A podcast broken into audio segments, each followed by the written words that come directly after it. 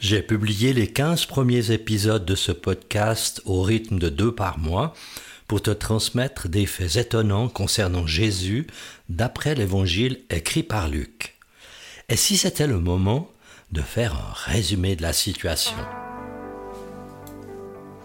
Bienvenue sur Allô la vie, le podcast qui te dit tout sur le Jésus de l'évangile, cet évangile qui bouleverse depuis 2000 ans des millions de vies, dont la mienne. Je m'appelle Mathieu M. Avec mes invités, je désire te communiquer l'espérance qu'on fait naître en nous, l'exemple extraordinaire de Jésus et sa passion sans limite pour les êtres humains. À toi qui rêves d'un port sûr où amarrer le bateau de ton existence, à toi qui rêves d'une nouvelle manière de vivre, ce podcast est pour toi.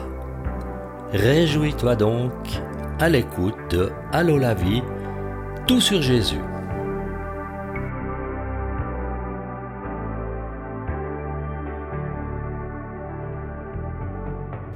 C'est toujours grisant d'avancer dans un témoignage aussi fouillé, tel que Luc nous le livre dans son évangile. Je prends à chaque nouvel épisode un immense plaisir à me placer dans la peau d'un spectateur qui regarderait la scène racontée par Luc. On y voit des personnages, on y entend des paroles, on y voit des actions et aussi des combats. On y perçoit des menaces et des dangers. Au centre de tout ce qui arrive, Jésus est là, présent, agissant pour réaliser le plan de Dieu au bénéfice de l'humanité de son temps et au-delà, en disant Vous avez une place dans le corps de Dieu. Alors, je vais commencer de prendre épisode par épisode pour vous faire un petit résumé.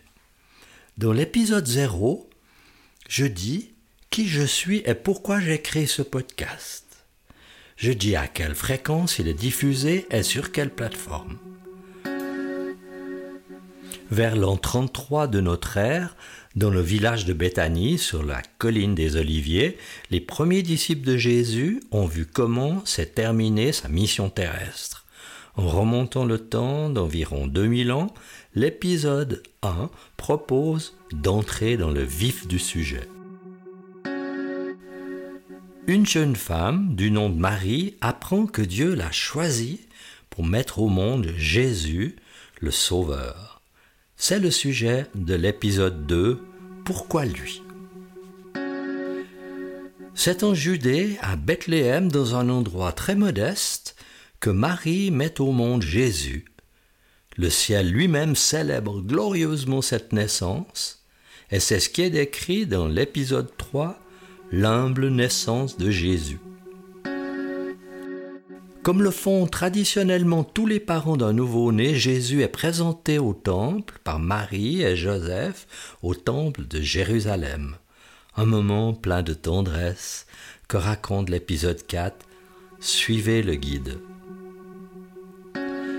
Zacharie et Élisabeth se sont résignés à vieillir sans enfant quand ils reçoivent la merveilleuse promesse, malgré leur grand âge, d'avoir un enfant qui deviendra l'annonciateur du Messie attendu.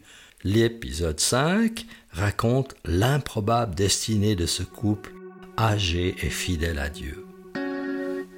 Après quoi s'écoule une période de trente années durant laquelle Jésus grandit à Nazareth en Galilée au milieu de ses frères et sœurs en même temps que de multiples bouleversements redessinent le paysage politique de toute la région.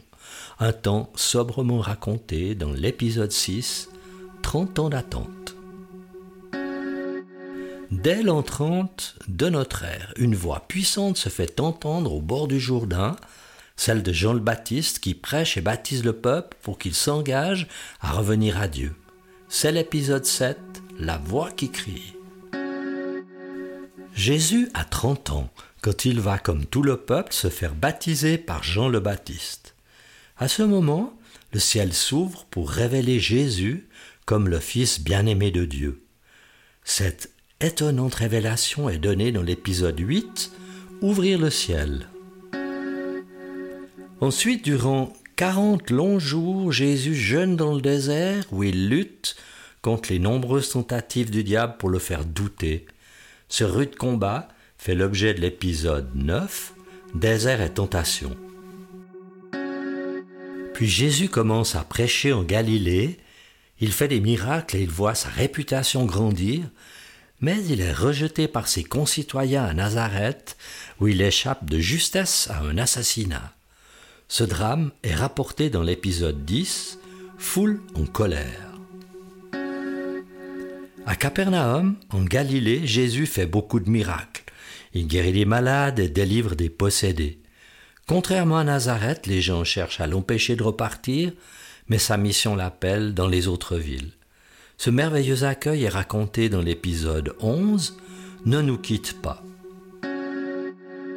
Pour enseigner la foule qui le suit, Jésus emprunte la barque de Simon, un pêcheur qui rentre d'une nuit de pêche infructueuse. Simon et ses associés reçoivent une solution en suivant le conseil de Jésus. Ce prodige de Jésus est raconté dans l'épisode 12, Bredouille et alors. Un homme atteint de lèpre est complètement guéri par Jésus. Cette merveilleuse guérison racontée dans l'épisode 13, Sois pur, délivre ce lépreux non seulement de sa maladie, mais également de sa condition d'exclusion. Un autre jour, en réponse à sa foi, un paralytique est miraculé quand Jésus le fait se lever et marcher. Ce miracle n'empêche pas la critique à cause d'une parole de pardon adressée par Jésus à cet infirme. C'est l'objet de l'épisode 14, Quoi de plus facile?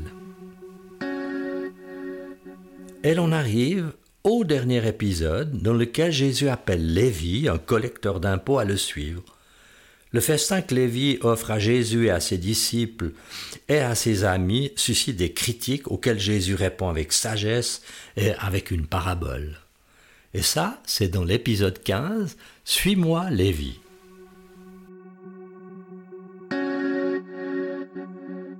C'est à cet endroit que l'évangile de Luc a conduit notre lecture jusqu'à maintenant.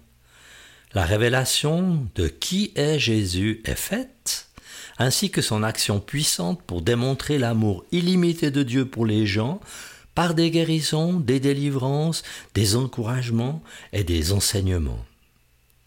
Le nombre de gens qui acceptent le message de Jésus et ceux qui deviennent ses disciples grandit, et sans surprise, cette agitation commence à irriter et à inquiéter les autorités religieuses de ce temps-là.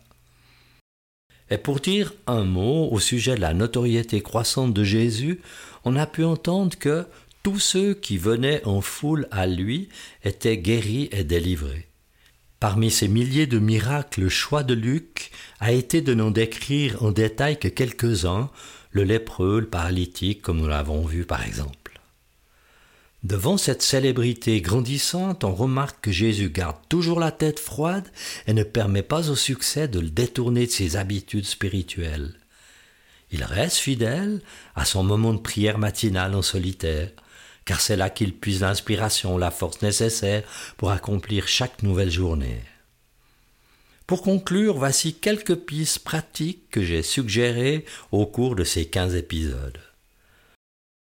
Prendre un temps à part pour réfléchir au message de l'épisode, garder une trace de ses propres réflexions, partager un épisode avec une autre personne en recherche, faire chaque jour un moment de reconnaissance, faire chaque jour un petit geste envers une personne, et tout ce que tu pourras imaginer.